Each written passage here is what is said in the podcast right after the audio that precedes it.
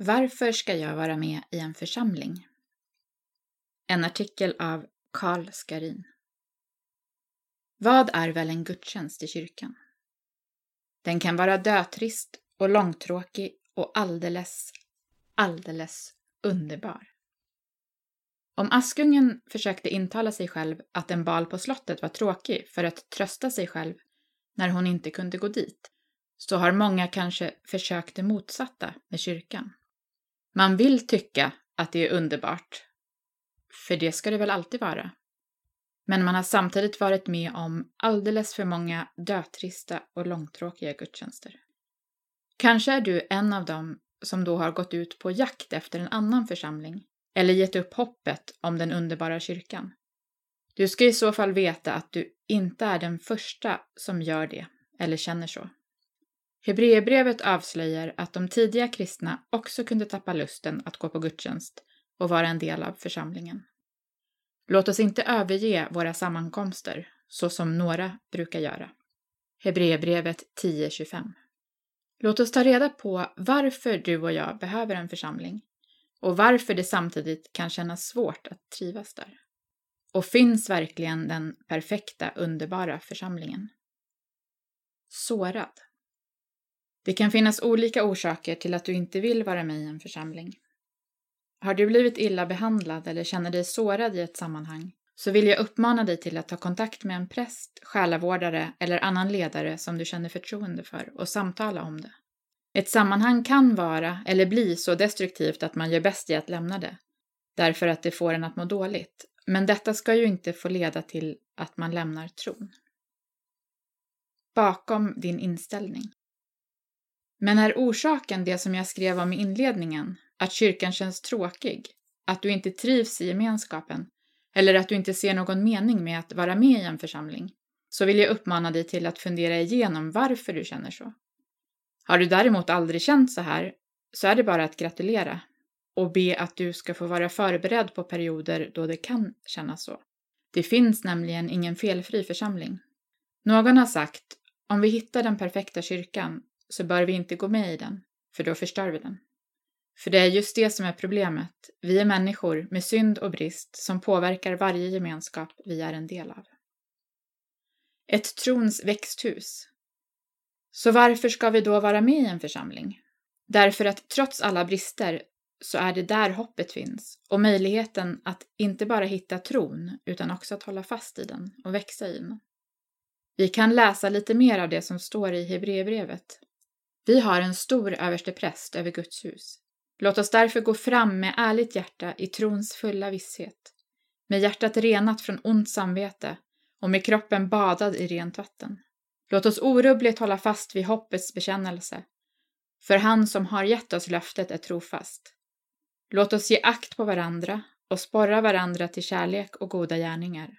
Och låt oss inte överge våra sammankomster, så som några brukar göra, utan istället uppmuntra varandra. Och det så mycket mer som ni ser att dagen närmar sig.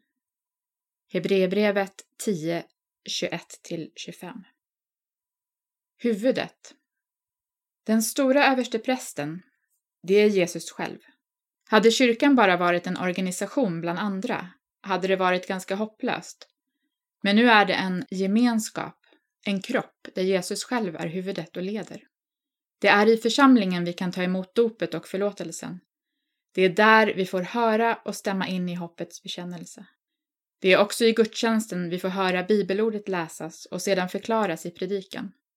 Detta innebär ett möte med Jesus själv, det levande ordet, som vill vägleda och skapa tro i oss. Dessutom har Jesus själv lovat att aldrig överge sina lärjungar och att alltid vara med dem där två eller tre är församlade. Matteus evangeliet 18, 20 och 28.20. Skapade för gemenskap. Vi är inte skapade för ensamhet. Även om du i din ensamhet kan be till Gud och lita på att han hör dig, så är vi skapade för gemenskap. Inte bara med Gud själv, utan också med andra människor. Det som händer när vi i dopet får bli Guds barn och får gemenskap med honom själv är att vi också blir en del av de döptas gemenskap. Vi blir syskon med alla andra kristna. I andra gemenskaper är det kanske ett gemensamt intresse som för oss samman, som sport eller musik, eller blodsbanden i familjen och släkten. Men det enda gemensamma kristna har är att vi är människor som har tagit emot förlåtelsen och det nya livet i Jesus. Det är det som gör det så utmanande, men också så underbart. En unik möjlighet. Eftersom kristna är så olika kan det vara svårt att först se varför vi skulle trivas ihop över åldrar, kulturer, musiksmaker och annat. Men just på grund av dessa olikheter finns en möjlighet att skapa en unik mångfald så länge du och jag är beredda på att utmanas och växa.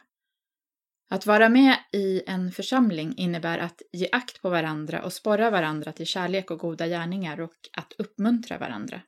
Du och jag lever just nu i en tid där dessa uppmaningar kanske är mer utmanande än någonsin. Därför att vi ständigt lockas att fokusera helt på våra egna behov och vår egen utveckling, smak och trivsel.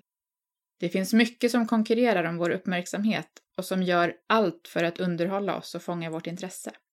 Många av dessa saker vill dessutom få oss att tro att vi själva är mittpunkten i våra liv. Del av något större. På så sätt krockar kyrkan med vår samtid. I kyrkan är inte du eller jag mittpunkten, utan Jesus Kristus. I kyrkan, i församlingens gemenskap, finns därför en möjlighet att bli avgiftad från vår samtid. Där kan vi få inse att vi har en given plats i något mycket större, som inte kretsar kring oss eller hänger på oss. En plats där vi får vara en del i Guds plan för att nå den här världen med sin kärlek, förlåtelse och kraft. I vår tid uppmanas vi dessutom hela tiden att vara konsumenter, där vi söker underhållning och kickar, något som gör oss passiva och avtrubbade. Och som ensam kristen är det svårt, för att inte säga omöjligt, att hålla tron levande. Men i en församling kan vi inte bara få hålla fast vid trons bekännelse, utan också få växa och leva ut vår tro genom att slipas mot och uppmuntras av varandra. I letandet. Så, sluta leta efter den perfekta församlingen, för den finns inte. Men försök att hitta någon eller några kristna vänner som du trivs med.